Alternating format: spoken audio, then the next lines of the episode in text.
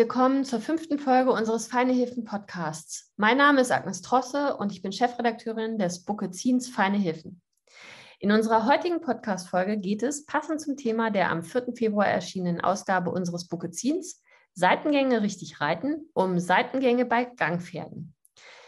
Wer regelmäßig Feine Hilfen liest, kennt unsere Gangpferdeexpertin Kaja Stürenberg schon. Sie gibt uns regelmäßig Einblicke in ihr unendliches Wissen in Bezug auf die Besonderheiten von vier- oder fünfgängigen Pferden. Kaya ist FN-Trainerin A und Ausbilderin der Internationalen Gangpferdevereinigung. Neben der gesunden Gangpferdeausbildung interessiert sich Kaya ganz besonders für das Geländereiten und die Working Equitation und nutzt Wissen aus französisch und iberisch orientierter Dressurarbeit. Du bist also ein echter Allrounder, Kaya. Herzlich willkommen. ja, danke schön, Agnes, für deine netten einführenden Worte. Ja, ich äh, bedanke mich für die Einladung und darf gleich mal auf dieses Wort Allrounder eingehen. Finde ich voll das Kompliment. Für mich ist es ein wirklich anzustrebendes Ziel als Mensch und auch als äh, für ein Pferd. Wie kamst du denn eigentlich aufs Gangpferd? Erzähl uns doch mal ein wenig über deinen Werdegang. Ja, das äh, ist eigentlich Zufall, muss ich sagen. Und zwar äh, wuchs ich als Kind in einem Ort auf, wo es eine kleine, mehr oder weniger private Reitschule gab, die sehr kindergerechten Unterricht anbot. Und äh, dort gab es Islandpferde. Und äh, so bin ich da gelandet auf den Islandpferden und kam eben früh mit dem Tölt in Verbindung. Und ähm, ja, ich denke, hätte es da Trakehner gegeben oder Quarterhorse, dann wäre ich wahrscheinlich mit Trakehner oder Quarterhorse aufgewachsen, aber so waren es die Isländer. Und ähm, ja, weil ich mich immer für alles rund um Pferde interessiert und alle Rassen, bin ich dann so über die Jahre ähm, über die isländischen Tölter auf andere Gangpferderassen gekommen, auf die großen Gangpferderassen aus Nord- und Südamerika, die Pasos zum Beispiel oder Rocky Mountain Horses. Und das hat sich dann wieder weiterentwickelt, eben immer auf der Suche nach mehr, nach, nach mehr Verständnis und mehr Kenntnis. Dann bin ich so über die südamerikanischen Gangpferde zu ihren Wurzeln gekommen. Und das sind die iberischen Pferde. Und äh, so hat sich das entwickelt, dass ich eben jetzt neben den Gangpferden auch äh, iberische Pferde reite und habe. Ja, und über die Ibera kommt man ganz schnell zum Working Equitation. Und so kannst du wirklich so eine kleine äh, Reihung äh, sagen, wie sich alles entwickelt hat. War eine Zwangsläufigkeit rück, rückblickend betrachtet. Magst du einmal für alle, die sich mit dem Thema vielleicht noch nie befasst haben, erklären, warum Gangpferde besondere Ansprüche an ihre Besitzer und Ausbilder stellen? Oh ja, das ist ein Riesenthema. Tolle Frage, Agnes. Ähm, ja, es ist ja so, wir haben eben bei den Gangpferden im mittleren Tempobereich ähm, haben wir eine wahnsinnige Bandbreite, eine wahnsinnige Varianz an Möglichkeiten, was das Pferd dort gehen kann. Also mal ganz einfach gesprochen, wenn ich auf einem dreigängigen Pferd sitze, ich reite Schritt, dann treibe ich ein bisschen, dann wird das Pferd vermutlich antraben. Der Trab ist vielleicht lang, auseinandergefallen, alles Mögliche, aber es wird mit ziemlicher Wahrscheinlichkeit Trab. Wenn ich das bei einem Gangpferd mache, habe ich vielleicht Trab, vielleicht Tölt, vielleicht Pass, vielleicht Trabtölt, vielleicht Passtölt, vielleicht habe ich ein Tölt mit Galopprollen. Und vielleicht habe ich auch, auch zehn Gänge auf fünf Meter, wie ich das immer so sage.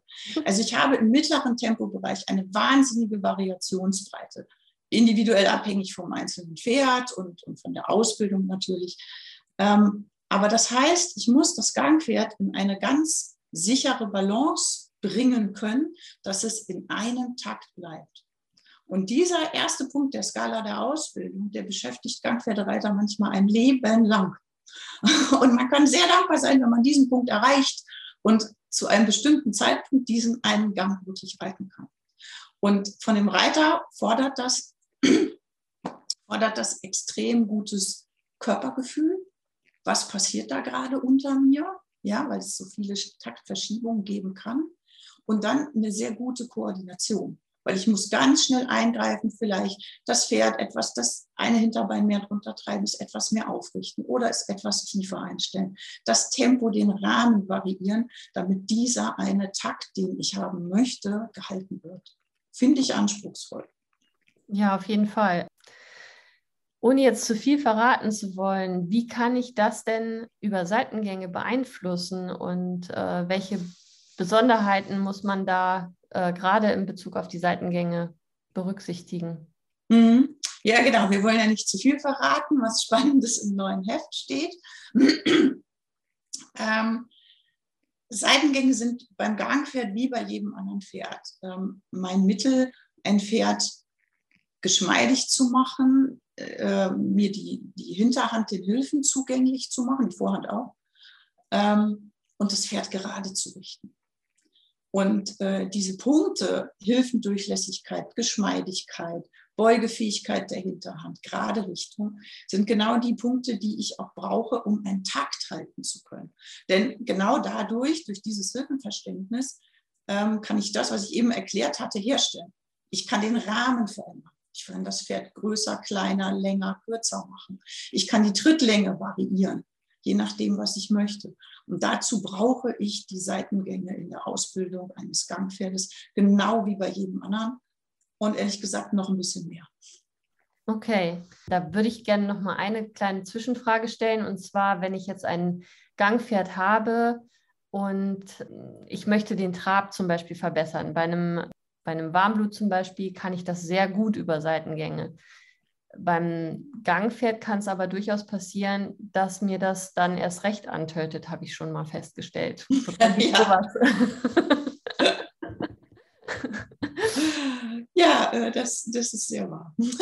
Das ist ein Problem, mit dem wir kämpfen. Nein, ich will es nicht Problem nennen, ich will es Herausforderung nennen. Es ist so, ähm, die Seitengänge, also angenommen, ich habe ein Pferd, das viergängiges Pferd, das beherrscht Trab und Tölt. So.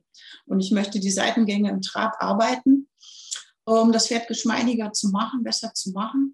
Dann hat ja jeder Seitengang eben eine versammelnde, eine verkürzende Wirkung, will ich mal sagen. In unterschiedlichen Ausbildungsstadien unterschiedlich stark, aber es verkürzt, es versammelt. Und alles, was das Gangpferd verkürzt, kann einfach aufgrund seiner Genetik, denn der Tölt ist, der ist, der ist genetisch angelegt, ähm, dazu führen, dass das Pferd, ah, alles klar, verkürzte Tritte, ich soll wohl töten. Und ähm, das ist eine, eine ewige Herausforderung, äh, die wir bei unseren Gangpferden haben. Und ich darf da auch immer ganz kurz ein bisschen ausholen, wenn ich so ein junges Gangpferd anreite, das so eine Gangveranlagung hat, ähm, dann teile ich Trab und Tölt, muss ich erst mal gucken, wie erreiche ich welchen Gang. Und bei dem jungen Pferd äh, ist das oft so, dass man das über ein bestimmtes Tempo macht. Das heißt, wenn ich in einem etwas ruhigeren Tempo bin, wird es Tölt gehen. Wenn ich ein bisschen mehr Gas gebe, wird es Traben. Das heißt, Trab und Tölt habe ich dem Tempo zugeordnet. Wenn mein Pferd in der Ausbildung fortschreitet, ähm, dann kann ich Trab und Tölt einen bestimmten Rahmen zuordnen. Der mehr versammelte Rahmen, da kommen wir auf deine Frage, ist Tölt. Der etwas gedehntere Rahmen ist Trab. Ja? Mhm. Und wenn das Pferd noch weiter fortgeschritten ist, und das ist mein Ziel, und äh, das können auch schon etliche Pferde meiner Schüler und meine eigenen, ähm, dann möchte ich den Gang nur noch beeinflussen über die Form meines Sitzes. Das heißt, schwingt mein Becken Trab oder schwingt mein Becken Tölt? Mhm. Ne? Das ist aber dann eine Entwicklungsstufe, das ist ein sozusagen dreistufiger Weg, den ich gehe.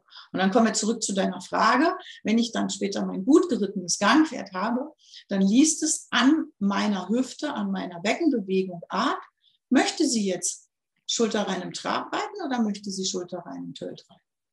Okay. Mhm. Ist ein Weg. Ja. Also da wären wir schon bei der nächsten Frage auch. Wie wichtig ist es beim Gangpferd, die Körperspannung zu beachten? Weil die ja im Grunde genommen auch mit dem Sitz ganz fest zusammenhängt, genauso wie die Hüftbewegung. Ja, ja, genau. Ähm, sehr, sehr, sehr, sehr wichtig. Also zum einen ähm, ist sie zu beachten, was ich eben schon angedeutet habe, natürlich beim Reiter. Was baut er an Körperspannung auf? Wie baut er sie auf? Da passieren ja auch einfach sehr viele Fehler, wenn die Körperspannung eben nicht über eine stabile, starke Mitte aufgebaut wird, sondern einfach nur über äh, Muskelkraft in Arm und Hand. Ähm, das muss man wirklich gut lernen, das entsprechend aufzubauen.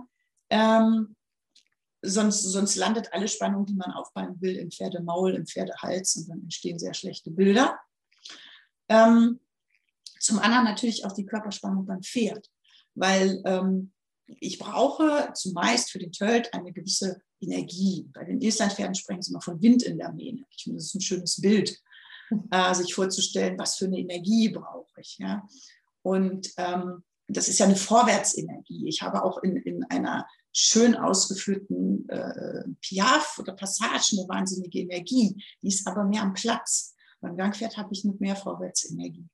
Und ähm, diese Körperspannung herzustellen, dass das Pferd sagt, alles klar, ich nehme mehr Spannung auf, generiere die ins Vorwärts, aber nicht ins Rennen. Das ist sehr, sehr anspruchsvoll für viele Reiter und äh, ist aber nötig, um einen Töll zu generieren. Jetzt einmal schnell Ausnahme dazu. Ähm, es gibt natürlich auch Pferde, die sind unter dem äh, Begriff Naturtölter bekannt. Das sind so welche, die in jeder Lebenslage Taktler töten. Das ist natürlich für so einen äh, äh, Gangpferdereiter, der sagt, oh, ich will einfach nur bequem ausreiten, dann super solche Pferde. Ja, ist auch ein, ein Zuchtziel bei einigen Pferderassen, so bei den Rocky Mountain Horses, bei den Paso Peruanos, gibt es aber auch bei den Isländern häufig. Ja. Ähm, da kann ich mich auch einfach mal, ich sage es jetzt in Anführungsstrichen, wie so ein nasser Sack draufsetzen und dann sagen, du lauf mal, der nimmt mich dann schon mit im Tölt. Ja. Ähm, aber auch das wird er sicher nicht Zeit seines Lebens tun. Okay, ja. Was für Möglichkeiten bieten Seitengänge deiner Ansicht nach denn noch? Abgesehen vom Takt finden und Takt halten, mir helfen eben die, die Seitengänge. Ich sage es jetzt mal ganz kurz, wir wollen ja nicht viel verraten. Ne? ähm, Schulter herein, Seitengänge helfen mir zum Beispiel Passtendenzen aufzulösen. Travia-Gruppe herein, Seitengänge helfen mir ein Pferd im Trab zu, trabiges Pferd zu schließen, dass es besser tötet. Aber dazu helfen sie mir halt auch, äh, das Pferd ausdrucksstärker und vor allem tragfähig zu machen. Ja. Mhm. Und ich will dabei gar nicht darauf hinaus, dass jedes Pferd im Tölt Seitengänge ausführen können muss. Das finde ich schön, wenn die das können. Ich unterstütze meine Schüler auch gerne in die Richtung. Aber im Schritt ist es ein, ein Must-Have. Seitengänge im Schritt, da bin ich auch nicht kompromissbereit. Das muss funktionieren, weil das hat einfach was zu tun mit Ansprechbarkeit der Hinterhand, Platzierbarkeit der Schulter. Und das kann ich dann eben im, im Tölt einsetzen, das Pferd zu verbessern. Auch ausdrucksstärker zu machen, wenn man jetzt vielleicht mal auf irgendeiner Prüfung starten möchte. Oder einfach für sich selber, wenn man schön durch den Wald reiten möchte. Hast du abgesehen vom Verbessern vom Tölt, hast du da auch noch ein paar Tipps für unsere Leser, wie sie beim Gangpferd zum Beispiel den Trab oder den Galopp verbessern können? Oh ja, da müsste ich jetzt ein Buch schreiben. ähm, das ist so, so in der Kürze eigentlich schwer zu sagen, weil gerade das Thema Galopp ist extrem aufwendig bei den Gangpferden. Mhm. Und es gibt mittlerweile wirklich sehr gut durchgezüchtete Viergänger, wo es denn erstrebt ist. Es gibt ja auch Gangpferderassen, wo ein Galopp gar nicht erstrebt ist. Das muss man ja auch immer sehen. Ja. Welche wären das zum Beispiel? Wo das gar nicht angestrebt ist. Ja, ja das sind äh, ähm, Paso Peruanos. Mhm. Äh, in erster Linie äh, auch Rocky Mountain Horses werden in den Ursprungsländern gerne nur in zwei Gängen geritten oder sogar in einem, im Schritt und Tölt. Also Tölt bei denen heißt es Gate. Woran liegt das? Ähm, weil die, die, ähm, das Zuchtziel ist ein bequemes Geländepferd. Mhm. Galopp kann doch auch ganz bequem sein. Ja, aber es ist tatsächlich ähm, ähm, weniger bequem, weil es ja immer noch diese Flugphase hat. Und alle zwölf verwandten Gangarten haben ja keine Flugphase. Mhm. Das heißt, der Reiter kann einfach sehr äh, sitzbequem sitzen bleiben. Und ähm, ja, kann man darüber diskutieren, ob die, dieses Zuchtziel Sinn macht, aber das gibt es. Okay. Und ähm, muss man akzeptieren. Ja, ja? Und ähm, ja, gibt es auch noch bei, bei anderen Rassen, wo es nicht so angeschrieben ist, wo das Galopp einfach kein Ziel ist. Und es ist einfach so, dass durch, durch diese Körperkoordination für den Tölt, der ja hinten links, vorne links, hinten rechts, vorne rechts, also in einer lateral ausgeführten Bewegungsabfolge ausgeführt wird, haben viele Gangpferde das Problem, ein Galopp, im Galopp das Becken abzukippen. Einfach wirklich zu kippen und abzuspringen.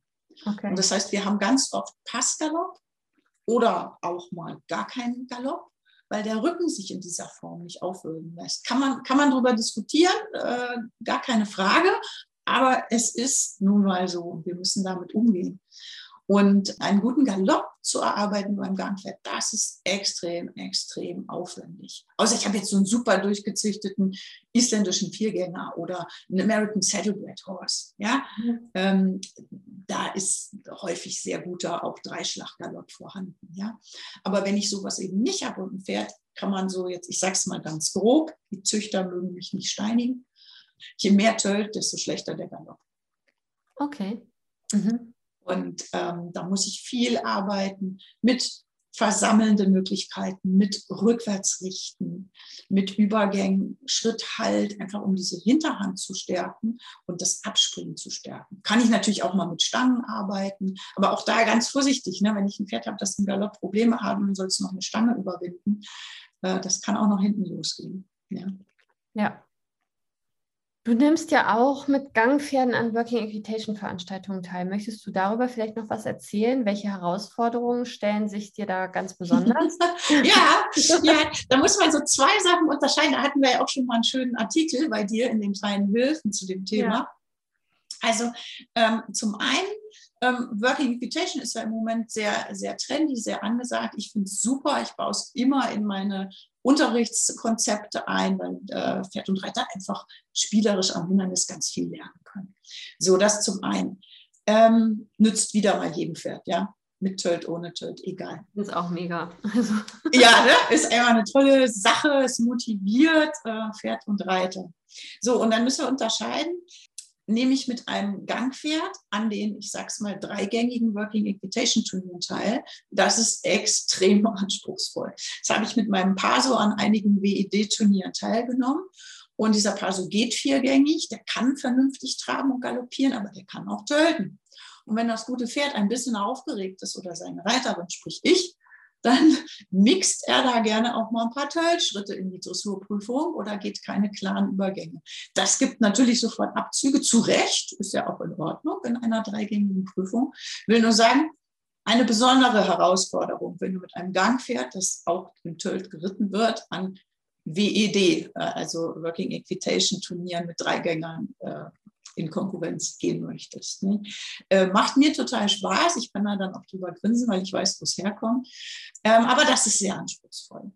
Aber wir haben jetzt von der Internationalen Gangpferdevereinigung vor ja, fünf, sechs Jahren, müsste es jetzt, glaube ich, her sein, eine eigene Prüfungsordnung entwickelt für Working Equitation mit Gangpferden. Heißt Gated Working Equitation.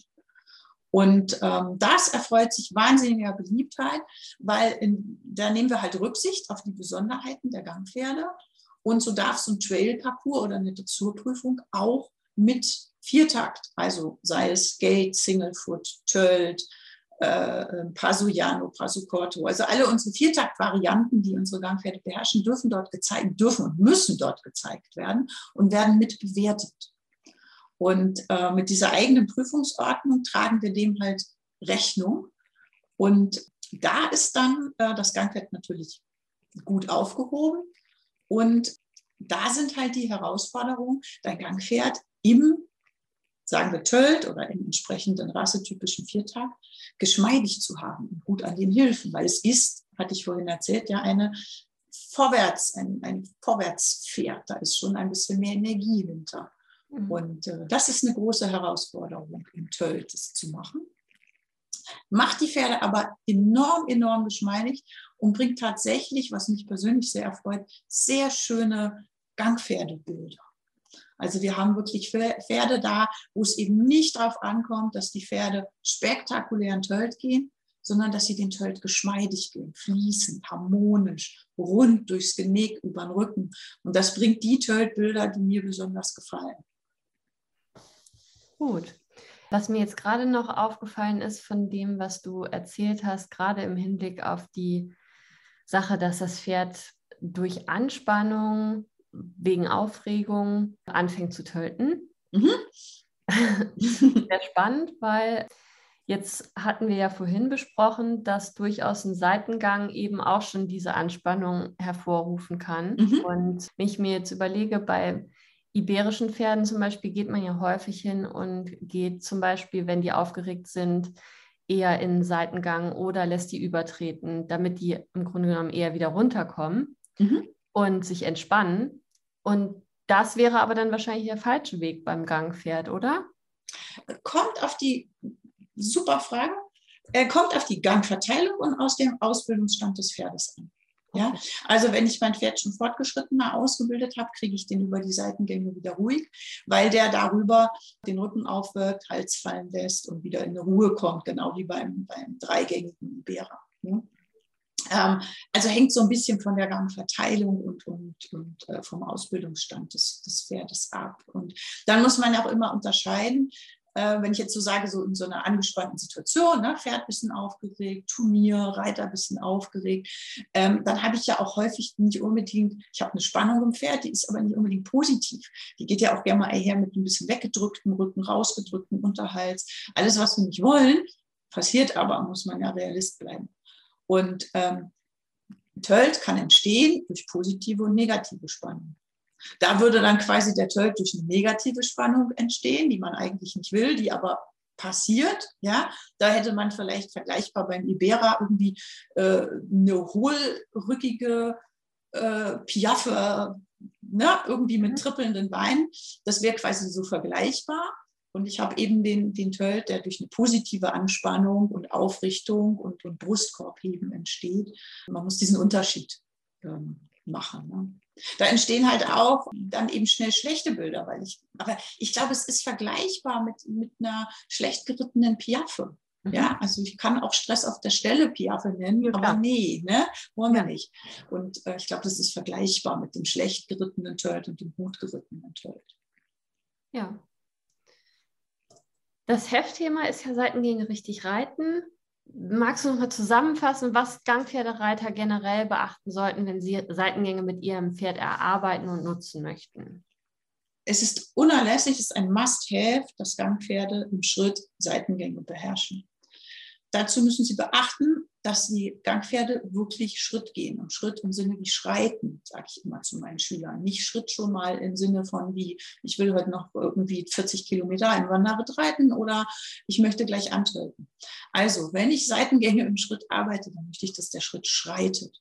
Und da muss ich eventuell meine Anforderungen erstmal auch gering halten und natürlich wie bei jedem Pferd auch langsam aufbauen, mit vielleicht ein bisschen seitwärts übertreten oder Schenkel weichen, bevor ich das wirklich auch in einer vernünftigen Biegung alles reiten kann, die das Pferd beibehält.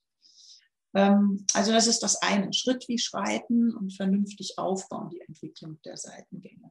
Dann finde ich ganz wichtig, hatten wir auch schon kurz angerissen, für Gangpferdereiter den Sitz. Wir, das ist für jedes Pferd wichtig, ist gar keine Frage. Nur wenn wir Gangpferdereiter uns da irgendeinen Fehler erlauben, eine Pobacke zu stark, zu lange anspannen, zack, ist der Gang weg. Da wird der Schritt passig oder der Schritt wird töltig, das Pferd töltet an. Es passiert einfach sehr, sehr viel. Die Pferde sind sehr balanceempfindlich im Rücken. Und ähm, irgendeine falsche Pobacke angespannt, die Hand zu sehr geschlossen, die Hand zu hoch getragen, also Kleinigkeiten, die auch ein dreigängiges Pferd nicht toll finden, führen aber bei uns so schnell zu Taktverlust. Und wenn ich dann Seitengänge reite mit irgendwie so ein kurz, ein lang, ja, dann füllen die Seitengänge überhaupt nicht ihren Nutzen, den ich eigentlich haben möchte. Das finde ich auch sehr wichtig zu, zu beherzigen, nicht den Sitz. Und wenn es dann in fortgeschrittene äh, Gangarten oder Lektionen geht, dass man das im Tölt und Trab machen möchte, ist eben wichtig fürs Gangpferd, was wir schon gesagt hatten. Ist das Gangpferd vom Ausbildungsstand schon so weit? Kann ich überhaupt schon zuordnen, also als Reiter und als, als Pferd, ah, diese Beckenbewegung Trab, diese Beckenbewegung Tölt, von Galopp wollen wir gar nicht reden in den Seitengängen. Man muss es wirklich sehr langsam mit Bedacht aufbauen, so würde ich sagen. Ich bedanke mich ganz herzlich bei dir für das Gespräch. Das war sehr informativ und spannend. Ich bedanke mich ganz herzlich bei dir, Agnes. Du hast tolle Fragen gestellt und äh, ja, kauf das Heft. Es sind äh, tolle Kollegen von mir dabei. Es lohnt sich. Die Ausgabe 51 der Feine Hilfen mit einem Artikel von Kaya Stürenberg ist am 4.2.2022 erschienen und ist sowohl als Einzelheft als auch im Abo auf www.katmos.de versandkostenfrei bestellbar. Wenn euch auch unsere fünfte Podcast-Folge gefallen hat, dann freuen wir uns sehr über eine 5-Sterne-Bewertung. Auch über Feedback freuen wir uns sehr auf der Feine Hilfen Facebook-Seite oder per Mail direkt an mich a.trosse.katmos.de. Bis zum nächsten Mal.